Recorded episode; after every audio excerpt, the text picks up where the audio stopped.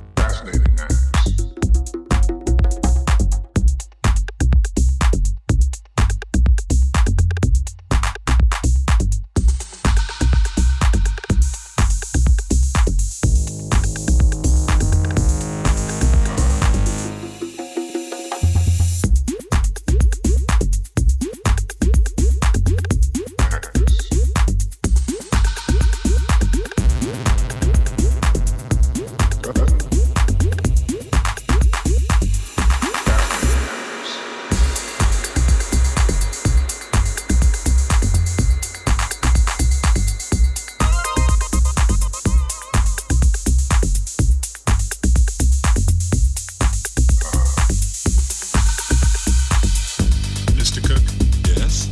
You have a son named Robert. Robert Cook, age 17. Yes. I'm sorry, Mr. Cook. Better come down to the station. Your son is dead.